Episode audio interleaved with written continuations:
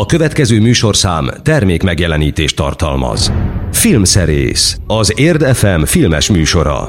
Sok szeretettel köszöntjük a kedves hallgatókat, speciális adásunkat hallják, a filmszerész Kovács Gellért karanténban, én meg itt a stúdióban, aki az Urbán Szabi, és hát akkor szia Gellért, szerintem kezdjük el az adást. Szelek szárnyán, üdvözlöm a kedves hallgatókat. Hát karanténban annyiba vagyok, mint mindenki más, aki igyekszik otthon maradni, tehát szerencsére remélem, hogy másról még nincs feltétlenül szó. És hát igen, tulajdonképpen azt csináljuk, amit már a múlt adásban is elkezdtük, hogy mivel ugye a vészhelyzet marad, bár még hivatalosan ugye nem hosszabbították meg, de hát ez tényleg csak a parlamentben való egyeztetések kérdése. A vírus megterjed, úgyhogy mi megtesszük itten a dolgunkat, otthon maradáshoz ajánlunk mindenféle néznivalót. Így van, próbálok úrrá lenni majd itt a technikán, így a távolból. Szerintem akkor csináljuk azt, hogy a szokásos konferáljuk fel a tartalomszignálunkat, aztán mondjuk el, mi lesz a mai adásban. Filmszerész. A mai epizód tartalmából. Hát tulajdonképpen erős nyomvonalt jelöltünk ki a múlt héten, úgyhogy nagyjából azon maradunk. Ugye az M3 felpakolt régi magyar televíziós műsorokat, ezeket bővítik.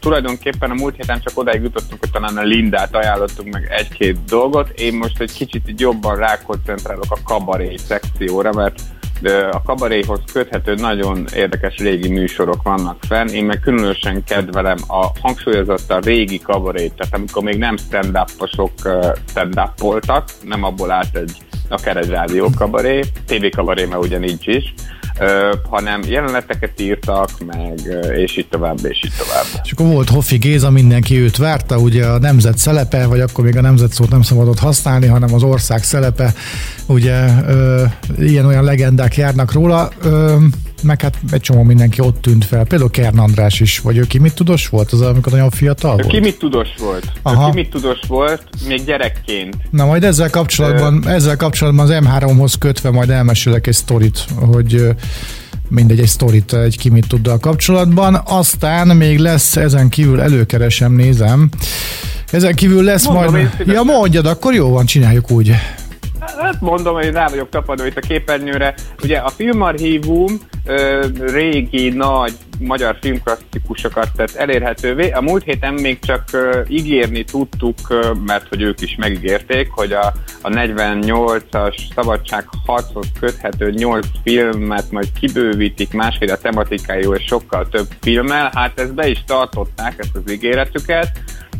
90 darab filmet raktak föl a Vimeo csatornájukra, amely a filmarchív.hu oldalon keresztül érhető el a legkönnyebben. Leginkább iskolásokat céloznak, de persze hát ezen kívül mindenkit. Több tematika van, egyrészt történelmi filmek vannak, irodalmi adaptációk vannak, és mese és animációs filmek vannak, és tényleg nem csak az, hogy ilyen törölmetszett klasszikusok, hanem valóban olyan filmek, vagy hát nagyon sok olyan film van a válogatásban, amiket tényleg szinte mindig érdemes újra nézni. Hát ha meg az ember nem látta őket, akkor pláne. Itt a nyitóképpen rögtön Ullmann Mónika rohan nem tudom kivel a kamera felé, illetve ha jól látom a tizedes meg a többiek is itt van. Amikor katona voltam, ugye ezt most az ismerőseim láthatják, hogy néztem ki például a seregben a Facebookon, de hogy amikor katona voltam, akkor ezt rendszeresen vetítették a zárt láncú kábel tévén, mert olyan helyen voltam katona, ahol még az is volt, képzeldem. Oha. Ja, egyébként nekem innen van egy ilyen emlékem, amikor egy rokonom volt katona a 90-es években, és hát akkor mi nagyon gyűjtöttük a VHS-t, és ott, ahol ő volt katona, ott nem csak az volt, hogy ilyen zártláncú videólánc volt, ahol nézték a bakák a filmeket, hanem ott ment ilyen fekete sokszorosítás is, és például ő másoltatta át nekünk először úgy igazán jó minőségbe az eredeti Star Wars trilógia, tehát New Hope, Birodalom visszavág, Jedi visszatért, és azért maradt meg ez nekem ilyen nagyon kedves emlékként, mert 180 perces kazettát adtunk, ebből adódóan nem fért rá egy kazettára a Csillagok háborúja és a Birodalom visszavág, hanem úgy volt az egyik kazetta, hogy Csillagok háborúja, alattam Birodalom visszavág A, a másik kazettán pedig Birodalom visszavág B, és a Jedi visszatér. Igen, és nekem is. Ez a mai napig megvan így. Nekem is megvoltak úgy kazettán bakelitről átmásolt, például Iron Maiden lemezek, amikor adott számoknak nem volt meg a vége. De most már mindegy, ugye az az egy perc kit érdekel, és ugye évekig, évtizedekig úgy hallgattam, hogy nem volt meg a vége, és rácsodálkoztam felnőtt koromban, hogy úristennek, ennek van egy ilyen vége, amit én sose hallottam még. Úgyhogy aztán ezen kívül lesz 2 születésnaposunk is, egyik még életben van, másik már nem. James Caan 80 éves volt a napokban, vagy nem tudom mikor, ugye? Éppen a mai nap az egyébként, hogyha csütörtökön hallgatnak. Ja, igen, jó, ha szombaton, akkor nekem van igazam. Ezen kívül akkor pedig pont James Caan-tól idéztem egyébként a héten többször is, majd elmondom, hogy mit, és nyilván nem fog eszembe jutni a filmnek a címe, bár belefutottam a kis házi gyűjteményemben, de nem tudom. Way of the Gun, az volt azt hiszem az angol címe. Van olyan filmje. Nem tudom, hogy mi a magyar címe, valami hülye ilyen. Kiderítjük, mire eljutunk. Jó. Aztán Steve McQueenről is megemlékezünk, akivel kapcsolatban legutóbb volt egyszer egy Hollywood című filmben találkozhattunk, vagy vele ott találkozhattunk legalábbis egy szereplővel, aki őt játszotta. Egész jól és tök jó. Egyébként az a kis sketch, amiben ő benne volt, az nagyon hatásos volt. 90 éves lenne egyébként. Ő egyszer csak úgy nekem indokolatlanul korán tűnt el a világból, hát nyilván meghalt. Nem tudom mikor, és... 50 éves volt, csak igen. Képzeld el. 40 évvel ezelőtt. Hát a Steve McQueen ugye, aki ha már videókorszagot emlegetjük, akkor volt ugye egy ilyen, legalábbis nálunk a mi családunkban a Pokoli Torony című filmnek egy ilyen iszonyatos nagy fellángolása szó szerint, és abban ugye ő volt a tűzoltó parancsnok, és Steve McQueen egy hihetetlenül tehetséges és kiváló színész, aki még most 90 évesen is, mint egyébként a nagyok, simán szaggatnák az istrángot, hogyha köztük. Hát valamit biztos, hogy csinált volna egyébként, hogyha már megemlítettük valóban azt a brilliáns kis jelenetet, volt egyszer egy Hollywoodból, akkor mondjuk el, hogy Damian Lewisnak hívják azt a színészt, aki alakította Steve McQueen-t, aki egyébként érdekes módon, mivel egy vörös szeplős emberről beszélünk alapesetben, úgy igazán nem hasonlít Steve McQueen-re, ott ugye szőke parókája volt, és a jelenet, amire te is utaltál, az arról szólt, hogy egy hölgynek, egy házi bulin, egy jellemzően frappáns Tarantino monológban tulajdonképpen elmeséli, hogy Sharon Tate és Roman Polanski hogyan ismerkedett meg, illetve miféle szerelmi háromszögöt alkotnak ugye ők azzal a fodrászpáccal. Szerelmi háromszögszerűség inkább úgy fogalmaznék, mert ugye ott azért, igen. Azért mindenki igen, azért tudta, hogy hol a helye, meg merre kell mozognia, azt hiszem talán. Igen, de hát ugye sajnos nem tudtuk meg soha, hogy mi lett volna ebből, mert ugye a 3 emberből 2 azon a végzetes éjszakán életét vesztette, meggyilkolták őket, de egyébként maga ez a dialóg, ez szerintem ez tipikus ilyen tarantinos dialóg. Általában a legjobb tarantinos monológok pontosabban úgy vannak felépítve, mint egy vicc. Tehát, hogy mindig van a végén egy poén, és itt ugye az volt a poén, hogy a Steve McQueen levonta a megfelelő következtetést, hogy ő, Steve McQueen igazából soha nem indult eséllyel Sharon Tate kegyeiért. Nos, még egy picit időznék Damian Lewisnál, mert ugye neki volt egy filmje, egy Stephen King adaptáció, az Álomcsapda 2003-ban, amit nagy élvezettel néztem meg, aztán annyira már nem úgy emlékszem rá, hogy olyan nagyon élvezetes film lett volna. Ettől függetlenül nekem meggyőződésem volt, nem tudom, emlékszel a Fenyves tábor című filmre, amennyiben figyelemmel kíséred kedvenc színészed Michael J. Fox munkásságát, akkor nyilván tudod, hogy miről beszélek.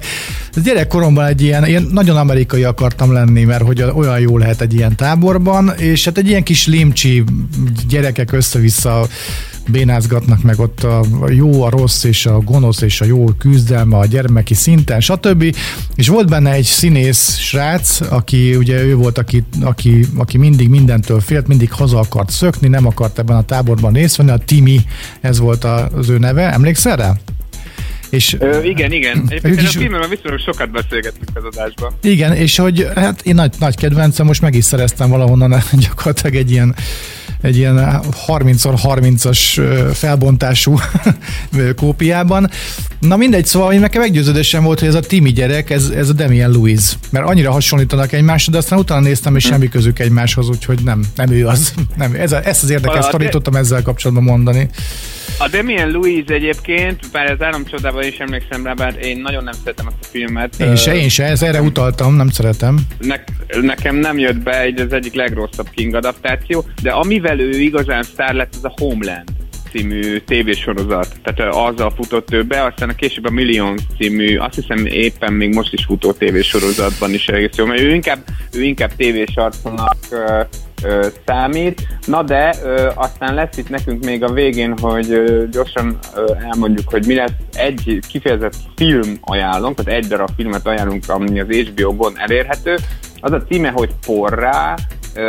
Nagyon érdekes filmről van szó, egyrészt azért, mert Röhrig Gézának a Saul fia után ez volt a következő filmje, és rögtön egy amerikai független film, amiben a partnere Matthew Broderick. Nagyon jó. És ez egy nagyon szerethető film, nagyon bizarr egyébként az alaphelyzete, de majd erről beszélünk, ha eljutunk odáig. Aztán zeneileg pedig megemlékezünk Jennifer Greyről, aki ha tetszik, hanem 60 éves lett, a Dirty Dancing sztárjáról van szó, egyébként még játszott egy csomó más filmben is, például a Szelek szárnyán című vitorlázós filmben, amiben nem a Matthew McConaughey, hanem a Matthew Broderick játszott benne. Az ő partnereként ő is egy többre érdemes színész volt szerintem, aztán szépen eltűnt, ahogy Jennifer Grey is, viszont örökre emlékszünk a Dirty Dancing című filmben nyújtott alakítására, ahogy ott a drága Patrick Swayze megemelte, meg udvarolt neki, meg ott kiállt mellette, és a végén őrült nagy szerelembe estek. Ha valaki nem látta a filmet, akkor elnézést a spoilerért, és akkor a Dirty Dancing című filmből jöjjön is a The Ronettes Be My Baby című felvétele.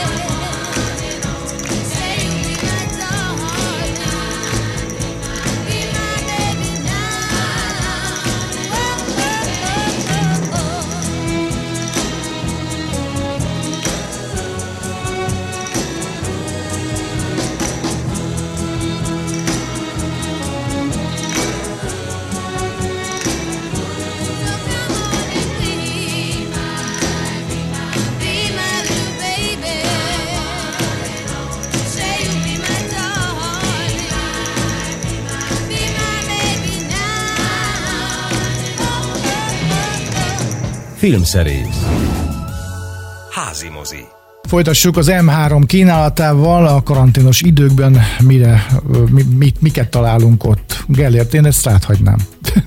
Jól van. Hát ugye már múlt héten elkezdtük csemegézni valamiből, mert szerencsére egy kicsit lassabban, mint a többiek, de azért az M3, illetve hát az M3-at üzemeltető MTVA is reagált, és fölpakoltak nagyon-nagyon sok régi tévéműsort. Hogyha valaki fölmegy, egy kicsit el van dugva egyébként, ez a bővebb berítés, ha valaki fölmegy az archivum.mtva.hu/m3/open oldalra, akkor találja ezeket így tematizálva, és én most kinéztem magamnak a kabaré opciót, amiben rögtön szembe találtam magam az egyik kedvenc tévéműsor sorozatommal ever, amit én nagyon sokszor láttam, és akárhányszor megteltem, mindig újra végignézem. Ennek az a címe, hogy Amiről a Pesti Broadway mesél. A Pesti Broadway-t azoknak mondom, akik mondjuk fiatalabbak. Nagymező utca, magyarán mondva. Itt van Nagymező utca, és akkor ez le is van írva egyébként a szinopszis, hogy a Mozsár utcától az Andrássy útig. Hát itt rengeteg lokál volt, kabaré, orfeum, hát, és minden este élő műsor. Az mondjuk nincs egy 100 méteres szakasz, azért lássuk be a Mozsár utca és a Andrássy út. De ezzel együtt igen, egy viszonylag kis területen osztozott nagyon viszonylag sok ilyen hely. És van ez a két részes, azt hiszem, hogy csak két részes sorozat, ami egyébként egyenként is eléggé hosszú, amiben ennek a világnak a hangulatát elevenítik fel, nagyon sok ismeretterjesztő szöveggel, amiket az éppen most Kossuth díjat kapott Szombati Gyula osztja meg egyébként a nagy érdeművel, de hát természetesen, hogyha most mondunk, azt hiszem, hogy ez a 70-es évek végén, talán inkább a 80-as években készült ez a műsor, ha most így kapásból mondunk olyan magyar színészt, aki köthető valamelyest a kabaréhoz, vagy vállalt kabarét, akkor biztosan van benne. Tehát Benedek Miklós, Kern András és így tovább. Nagyon szórakoztató és nagyon igényes műsorról van szó, de egyébként láthatunk itt olyan kabaré összeállításokat is, amik, hát úgy mondjam, ennél azért valamennyire evidensebbek. Például van egy Csak Szilveszter nevezetű sorozat, aminek most, ez nagyon sok részből álló sorozat, aminek most azt a részét pakolták fel, ami tulajdonképpen magába foglalja a 60-as évek szilveszteri tévéműsorait, hogy teljesen. Tehát egy jó hosszú sorozat, ezzel el lehet lenni, de van itt például Rejtő Jenő kabaré jeleneteiből, vagy hát sketcheiből készített műsor, van egy Mókatár nevezetű sorozat, ami egy egészen jó ilyen klasszikus, rövid kabaré jeleneteket gyűjtöttek össze ott, de a legendás Telepódium adásai is fölelhetőek. Én visszatérnék, illetve kiemelném a Ki Mit Tud című, hát ilyen tehetségkutató sorozatot, ami, hát nem is tudom, talán még a 90-es évek elején is ment, sőt biztos, hogy ment, mert kedvenc zenekaromot. Volt, akkor volt utoljára, igen. Meg közepén. És emlékszem, hogy néztük a Carmen nevű zenekarnak a fellépését, és az egyetlen ember, akkor úgy kellett szavazni, azt találták ki, hogy ilyen állatfigurákat formázó bábokat kellett felemelni a zsűrinek, és a zsűriben Dunai Tamás, Dunai Misi apukája, az én egyik haveromnak vagy ismerősömnek a faterja volt az egyetlen, aki a Carmenre szavazott, és összenéztünk a haverommal, és megállapítottuk, hogy Dunai Tamás jó színész. Tehát ebből igen? Bocsánat, arra emlékszel egyébként, hogy azt hiszem, hogy hát a Ki Mit Tud az ugye a 60-as években indult. Igen. De a Táncda Fesztiválnál is ez volt. Arra emlékszel, hogy a legelső időkben ezeknél a műsoroknál hogyan szavazhattak az otthon ülő nézők? Ez iszonyú vicces, és akárhányszor hallom, mindig elképzelhető rajta, hogy mennyire kreatív. Fogalmam sincs róla. Képzeld el, be kellett kapcsolni a háztartásban az összes olyan dolgot, ami árammal ment. És amikor éppen valakire szavazni kellett, mert ment az adott dal, vagy az adott produkció, akkor az áram ellátó vállalat, nyilván ennek volt ennél egy normális neve, elektromos akkor mérte. Elektromos művek, így van, igen, köszönöm. Szóval, hogy az elektromos művek mérte, hogy az adott produkció alatt a magyarok mennyire pazarolták az energiát. Ez csodálatos. Nagyon szép. Tehát nem volt ugye SMS, meg internet, semmi nem volt. Tehát valamit ki kellett találni, és hát ugye az olyan műsoroknál, ahol mondjuk nem lehetett várni a magyar postára, mert egyébként a legtöbbször így volt, hogy a közönségszavazatokat így adták le levélbe, ott ezt persze megtették, de hol mondjuk interaktivitásra volt szükség, ott kitaláltak egy ilyet, hát leborulok tényleg. Még egy Ki Mit Tud sztori, amit ígértem ugye a műsor elején, hogy néztem egyszer egy 70-es évekbeli Ki Mit Tudot, ahol is és egy nagyon kedves, nagyon bájos citerás fiúcska citerázott. Ugye nem azért néztem meg, engem a citaraművészet annyira érdekel, hanem ez ment a háttérben. Viszont felfigyeltem a mérhetetlen szerénységére és a szaktudására ennek a fiúnak, és néztem, hogy a 70-valahányban volt. Hát csak rákeresek már erre az emberre, hogy mit csinál mostanában, és meg is találtam valami alföldi városkának a citera ilyen együttesének a vezetője, van weboldalok, meg minden, és írtam is neki egy e-mailt, hogy most futottam bele az M3-on ebbe a műsorba, és jó egészséget kívánok, tehát nagyon saját magamat megkönnyeztem, hogy mennyire emberi voltam. Aztán pedig jött a válasz, hogy ez mennyire jól esik neki, úgyhogy valahogy így adtunk egymásnak ugye a múltból a jelenbe egy kis pozitív energiát. Nem emlékszem, hogy valami Jánosnak hívják, de nem emlékszem pontosan a nevére, és ugyanolyan kedves arca van egyébként idősen is ennek az úrnak, aki ennek a citerezenekarnak a vezetője. Hát nagyjából ennyit tudok mondani a Ki Mit Tuddal kapcsolatban. Jó volt, ez egyébként a Ki Mit Tud az nem a kabaré opcióban van, mert hogy ezt nem mondtuk el, hogy te közben átértél egy másik M3-as tematikára, az a játékok is vetélkedő. Igen. Nél található meg. Egyébként érdekes, hogy 60-as évekbeli Ki Mit Tudok vannak fönn, meg van fenne egy komplet 77-es is. Horváth Jánossal, igen. Igen, viszont valamiért, mert ezeket már azért leadták még, amikor televízió volt az M3, de nekem úgy rémlik, hogy a 90-es éveket nem. Most vagy az van, hogy azokat is letörölték, ami iszonyú nagy szomorúság lenne, vagy majd eljutunk egyszer odáig, mert én legszívesebben egyébként az általad is említett 90-es évekbeli Ki Mit Tudokat nézegetném. Jó van, a 60 éves Jennifer Grey legnagyobb filmjével, illetve annak a zenéjével, a Dirty Dancing zenéjével megyünk tovább. Carmen, Hungry Eyes, nem tudnám kiemelni egyik dalt se erről a lemezről, mert szerintem mindegyik annyira ismert, hogy gyakorlatilag azonosítani lehet ezzel a filmmel. Szóval jön Eric Carmen és a Hungry Eyes, aztán pedig jövünk a régi magyar filmekkel a Filmarchívumtól. Igen, és bocsáss meg, most azért mondanék valamit erről a soundtrackről, ha nem baj.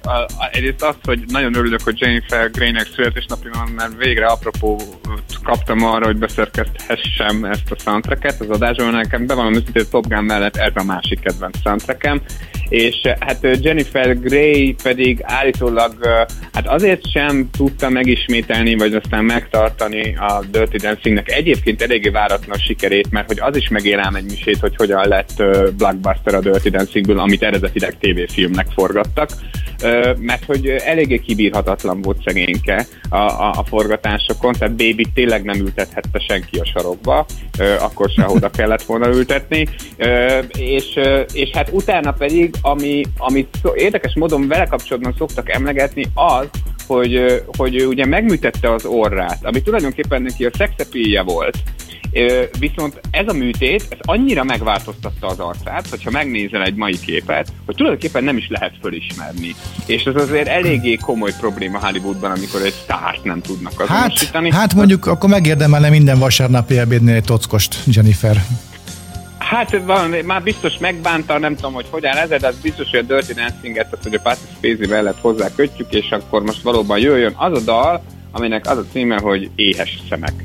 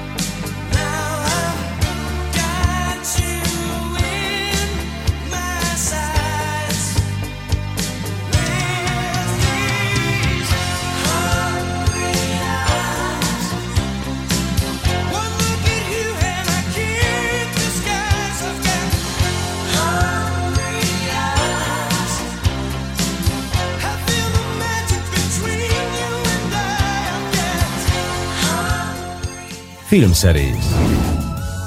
Házimozi. Szemezgessünk a Magyar Filmarchívum kínálatából, ha jól mondom, igen, régi magyar filmek a Filmarchívumtól.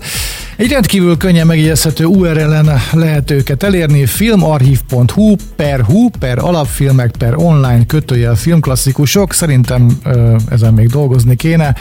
Gellért, te mit ajánlasz? Hát igen, de mondjuk igen, az egyszerűbb, hogyha valaki fölmegy a filmarchív.hu föloldalára, akkor egy link majd egyből ide vezet, mert lesz egy kép. Igen. Az a kép, amit te is említettél, Ullmann Mónika rohan. Egyébként Ullmann Mónika az Égig érő fű című filmben rohan ezen a képen, ami szerintem minden idők egyik legjobb ifjúsági filmje. Tehát igen, tényleg csodálatosan jó hangulata. Most könyörgöm, az LGT írta a zenéjét. Tehát, hogy volt egy olyan időszak, érted, amikor ilyen arcok írtak, tehát ilyen éppen aktuális, nagyon menő, nagyon jó poprock zenekarok írtak magyar mozifilm, tehát moziba készült gyerekfilmhez zenét. Tehát, hogy ez egészen szürreális, távolinak tűnik ma már. Gyorsan, igen. Lehet, hogy a jó Isten mentse meg tőle, hogy aktuális sztárok írjanak filmzenét, mert szerintem már nem úgy működnek ezek az aktuális zenészek, mint annak idején, így az alázatra gondolok leginkább. Bár még Zságár egész jól megugrotta a szezonnak a filmzenét. Igen. Na, nézzük, hogy szekcionálták ezt az oldalt. Irodalmi adaptációk, történelmi témájú filmek, gyermek és ifjúsági filmek, ez a három fő csoport van, és akkor amíg te elmondod, hogy te mit ajánlsz, addig én is nézek valamit innen. Jó, akkor most legyünk el nagyon hosszúak, mert érdekes módon amióta, hát ez nyilván a kötetlenség miatt, de amióta van ez a koronavírusos helyzet, sokkal többet beszélünk, mint előtte, ami remélem, hogy a hallgatóknak nem baj, meg hát az sokkal jobb, mint hogyha csak itt kukán hallgatnánk, szóval, hogy mindegyikből mondok egy valamit, jó? És akkor te meg abból mondasz annyit, amennyit szeretnél. Jó. Hát én most kiemelném így hirtelen az irodalmi adaptációk közül, ha nem baj, mert hogy tényleg egyik jobb, mint a másik. Hát egy igazi klasszikus mondanék, már mindegyik az 1941-es Nyírő József írásából készült Emberek a havasont, Szőcs István filmjét, ami tulajdonképpen sokkal sikerültebb és jobb, mint maga a regény, és hát az a 20. század elejének, vagy hát inkább majdnem közepének az egyik emblematikus magyar filmje, rendkívül megható történet.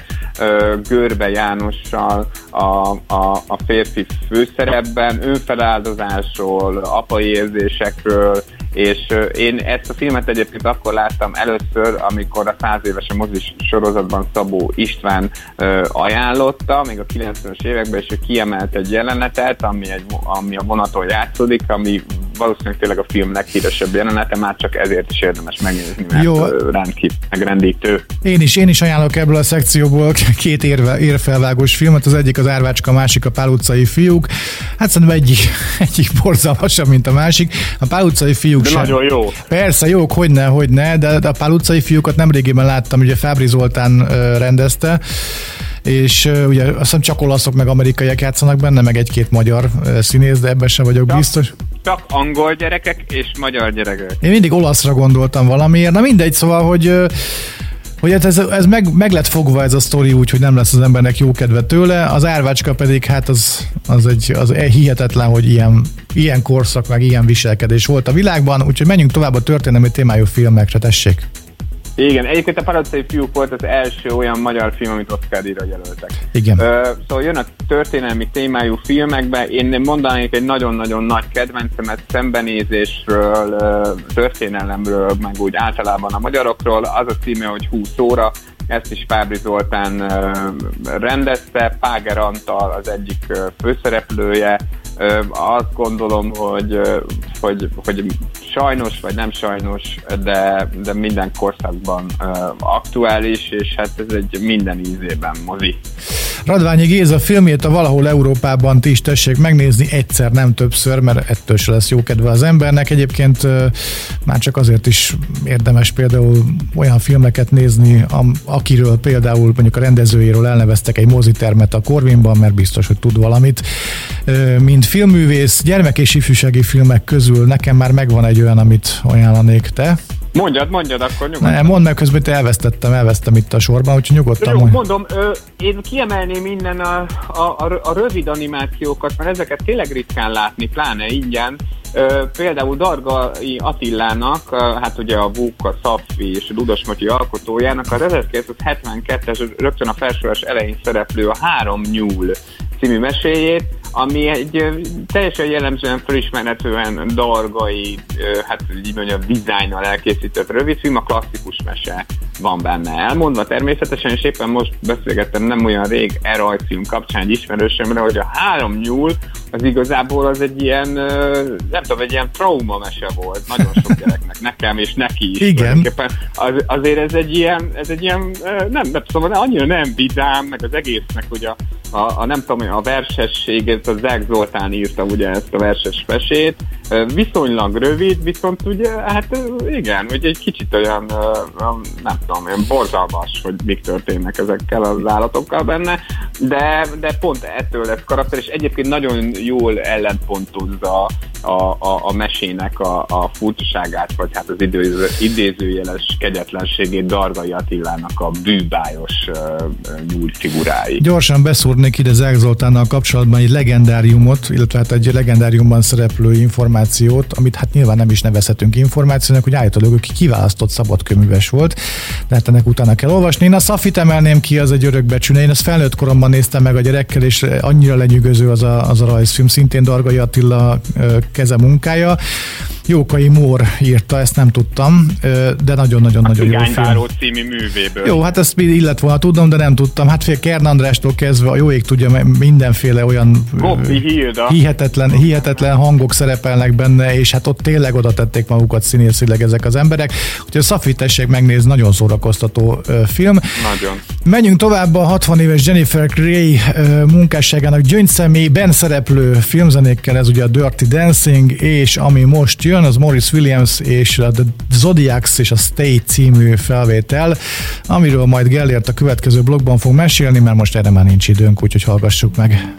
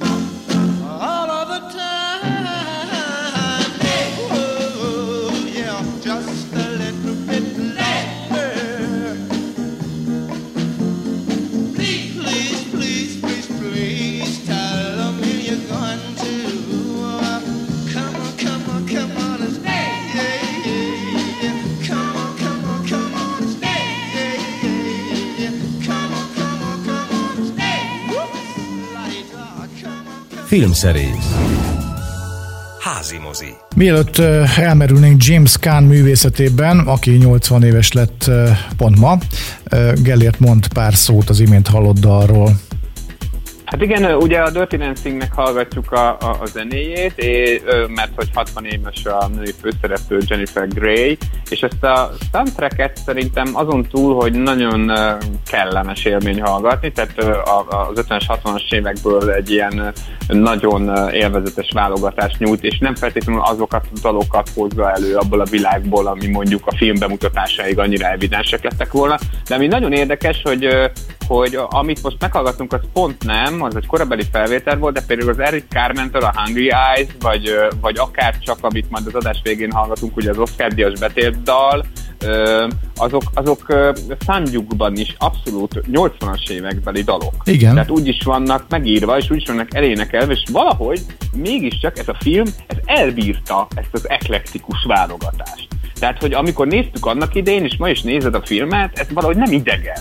És ez szerintem ez valami érdekes, hogy valahogy annyira időtlen az egész történet, hogy hiába ez a sok-sok évtizedekkel ezelőtti kulissza, mégiscsak elbírja azt, hogy egymás mellett szerepeljenek a 80-as évekbeli popdalok, meg a korabeli rhythm and blues, meg rock and roll slágerek. Na hát ennek örülök. James Caan-nal folytatjuk, illetve James Caan-ról folytatjuk. Az első olyan filmje, ahol felismerhetetlenül fiatalul lehetett látni, például Robert Duvall-al egyetemben, az talán a Keresztapa volt, 1911-ben, vagy nem tudom, mikor készült. Hát igen, egyben ugye James Caan-nak mondjuk még ezen kívül 2-3 úgy igazán híres filmjét tudjuk mondani, de hát a Keresztapában meg aztán egészen nagyon-nagyon fontos és legendás alakítást nyújtott. Ugye ő volt a nagyszájú... A Sony, igen. Igen, heves vérmérsékletű Sonny Corleone, akit aztán spoiler következik, citává lőnek a benzinkútnál, mert nem hajlandó ugye karanténba vonulni, hogy kicsit stílszerűebben fogjam meg ezt a dolgot. És hát ezzel tulajdonképpen elintézte, vagy hát Mario Puzo indőzte el ugye a regénybe, hogy a második részre csak a második rész legvégén térhessen vissza egy flashback jelenetbe, ami egyébként egy legendás felvétel volt, mert hogy a Marlon Brandót nem tudták visszakönyörögni erre a jelenetre, úgyhogy nem tudom, emlékeznek-e a kedves hallgatók Keresztapa 2 egyik záró jelenetére, amikor Al Pacino visszaemlékezik, hogy volt ez a régi időben, amikor még minden tesó élt, akit nem az ellenfelek, vagy éppen ő letett meg. És hát abban szerepelt volna eredetileg Marlon Brando is, de aztán nem szerepelt, mert nem akart jönni. Aztán James Caan-nak ugye már hát jó messzire a Keresztapától született egy filmje, hanem volt pár szó Stephen Kingről, ugye a Tortúra című könyvéből készült Misery című könyvéből készült Tortúra című film, vagy nem is tudom, angolul volt Misery és magyarul lett Tortúra. Már a regény is Tortúra volt, ha megengeded, akkor rendet rakok ebben a kérdésben, szóval én megértettem már a regényfordítóinak problémáját is. Ugyanis az van, hogy ugye a Paul Sheldon, akit ugye James Caan alakít zseniálisan, de ő nem kapott Oscart, hanem a Katie Bates kapott Oscart azért a filmért, pedig ő is megérdemelte volna, mert a szenvedő alany is megérdemelte volna, nem csak a pszichopata. Szóval, hogy ez az író, és tulajdonképpen az egész regénynek a cselekménye, az egy ilyen romantikus könyvsorozat körül bonyolódik szimbolikusan. És ennek a főhőse Miserynek hívják. Igen, Misery hívják, de hogyha lefordítjuk a Misery-t, akkor valóban valóban fordíthatjuk úgy, hogy tortúra, vagy nehézség, vagy valami traumaszerű valami. És hát ez a szójáték, vagy ez a kettősség, ez ugye az angolban simán meg tud jelenni, de a magyarban ezt nem lehetett. Hát annyira nem. Átadaptálni. Igen, ezért maradt meg a Tortúra. Hát ez a Keresztapa mellett a James Caan-nak a másik nagyon-nagyon híres filmje, aztán ott van még egyébként az Erőszak utcái, meg mondjuk a Rollerball, meg nem tudom, de a Tortúrában az a fantasztikus szerintem, hogy egyrészt ugye egy kamaradrámáról beszélünk, tulajdonképpen a játékidő nagy részében 2 ember van, nem is csak egy házban, hanem egy darab szobában. Viszont olyan hihetetlenül izgalmasan reagál egymásra ez a 2 színész. Ugye általában szerelmes párokkal kapcsolatban szoktuk azt mondani, hogy hú, micsoda kémia van köztük. Amikor ez igazából a más típusú, más műfajú történetekben is ugyanolyan fontos. Akkor is, hogyha 2 szembenálló karakterről beszélünk. És ugye az ő viszonyuk rendkívül érdekes, mert rajongásból fordul át őrületté. És hát rajongottból fordul át a James Caan karakterek tulajdonképpen kínzottá. És ez a folyamat, ez brilliánsan benne van a regényben is, meg a Rob Reiner féle filmben is. Boldog születésnapot tehát James Caan-nak. Gyorsan egy filmbeli idézet, a Borzalmas című Hullahegyek fenegyerek című filmben hangzott el James Caan szájából, amikor a fiatal gangstereket legyőzte, akkor azt mondta nekik, hogy srácok, hogyha ebben a szakmában találkoztok egy ilyen vénrókával, mint én, mindig egy dolog jusson eszetekbe, hogy nagy túlélő. Úgyhogy ezt én sokszor alkalmazom, pont a héten idézgettem ebből a filmben pont ezt a mondatot. Amivel megyünk tovább, az pedig a Dirty Dancing zenéje, mert hogy Jennifer Grey, aki ennek a főszereplője, 60 éves lett, és ami ilyen Bruce Channel és a Hey Baby című felvétel. Hey Baby, azt hiszem így kezdődik.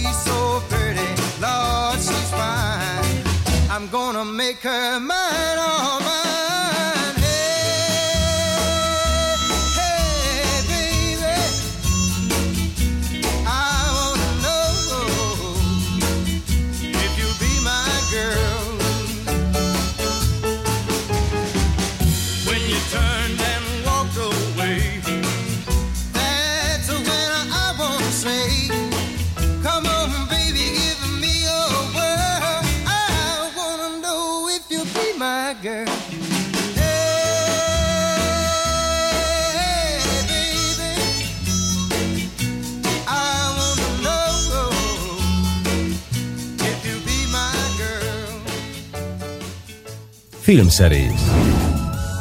Házimozi. Steve McQueen-t leginkább akkor kedveltem meg, amikor Sheryl Crow-nak lett egy Steve McQueen című száma, ami igen jól sikerült, viszont hát ugye nyilván Steve McQueen nem ezért kell szeretni.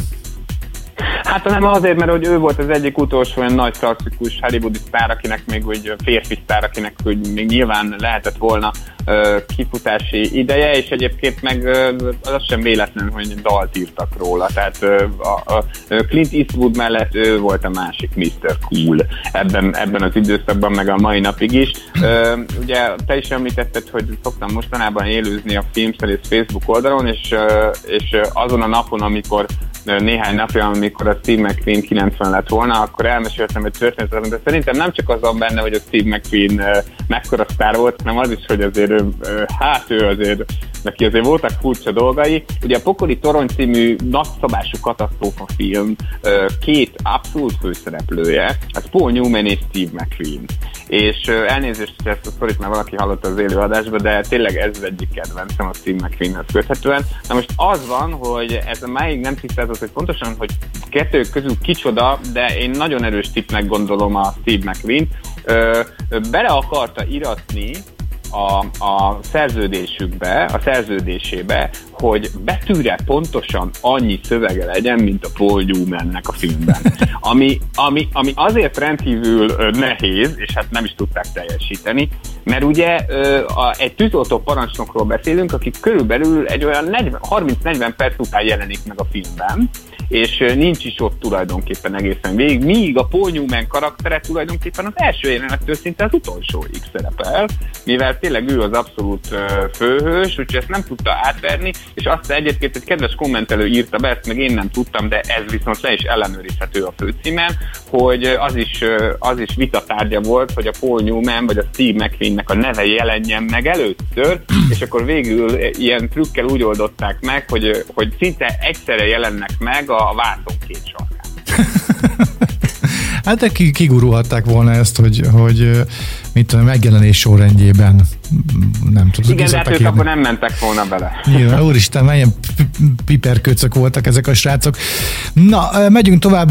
Jennifer Grey 60 éves, ő szerepelt ugye a Dirty Dancing című filmben, azóta se láttuk gyakorlatilag semmiben, esetleg még az említett Szelek szárnyán című filmet lehetne ide sorolni, és Patrick Swayze-vel volt közös szerepe ebben a filmben, mind a ketten jelentőset alakítottak benne, emellett Patrick Swayze még dalt is írt, sőt el is énekelte, ez a She's Like the Wind címet viseli, úgyhogy ezt meghallgatjuk, aztán jövünk a Porrá című HBO-gós produkcióval. She's like the wind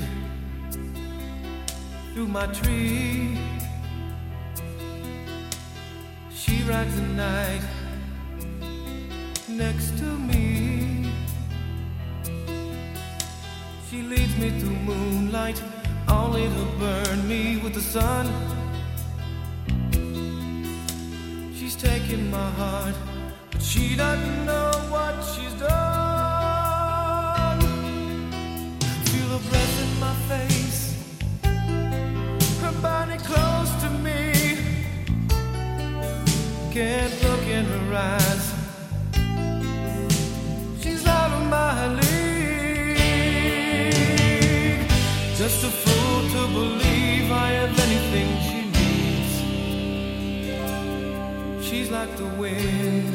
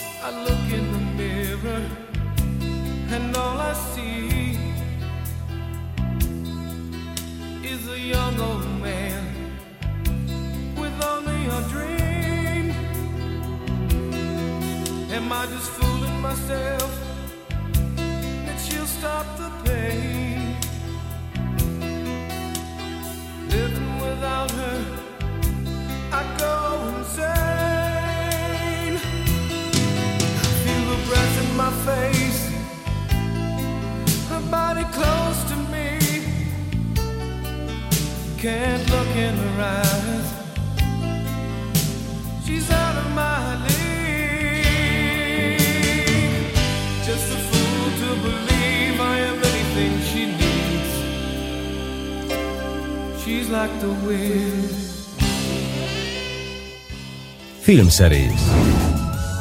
Házimozi. Alig maradt időnk, úgyhogy gyorsak leszünk. Tessék, Gellért, akkor számolj be a Porrá című filmről, ami az HBO Go-n érhető el. Igen, ez egy régen várt film, nálunk csak azt hiszem, hogy egy fesztiválon vetítették, de most megnézheti bárki az otthonában.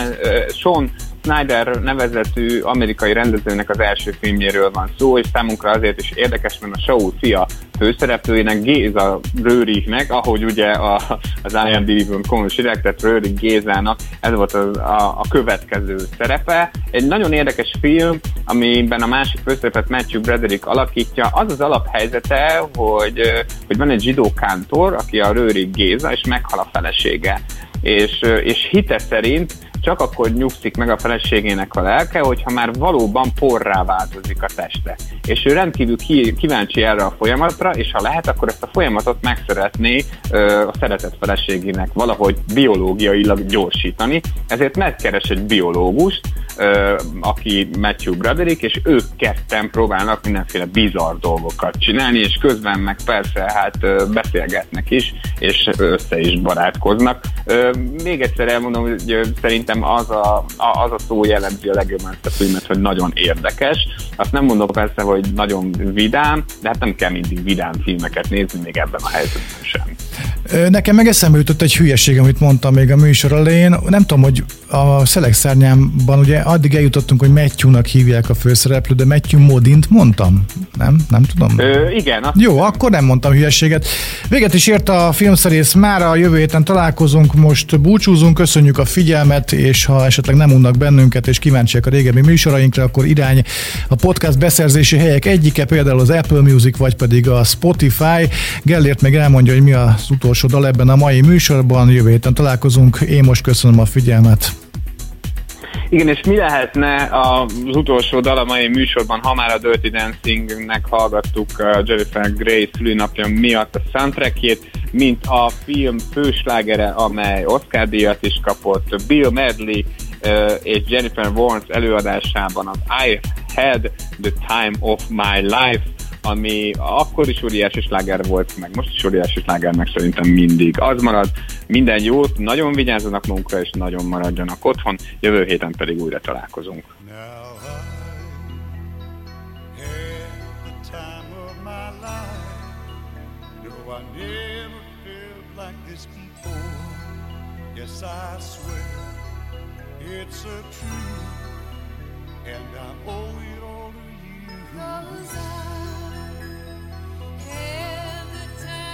my life, and I owe it all to you.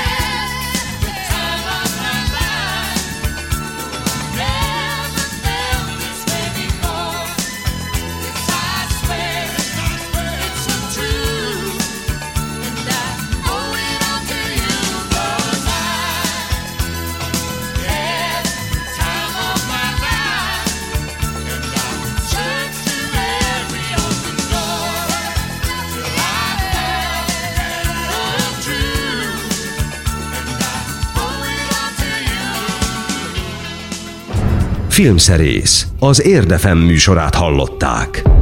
Az elhangzott műsorszám termékmegjelenítést tartalmazott.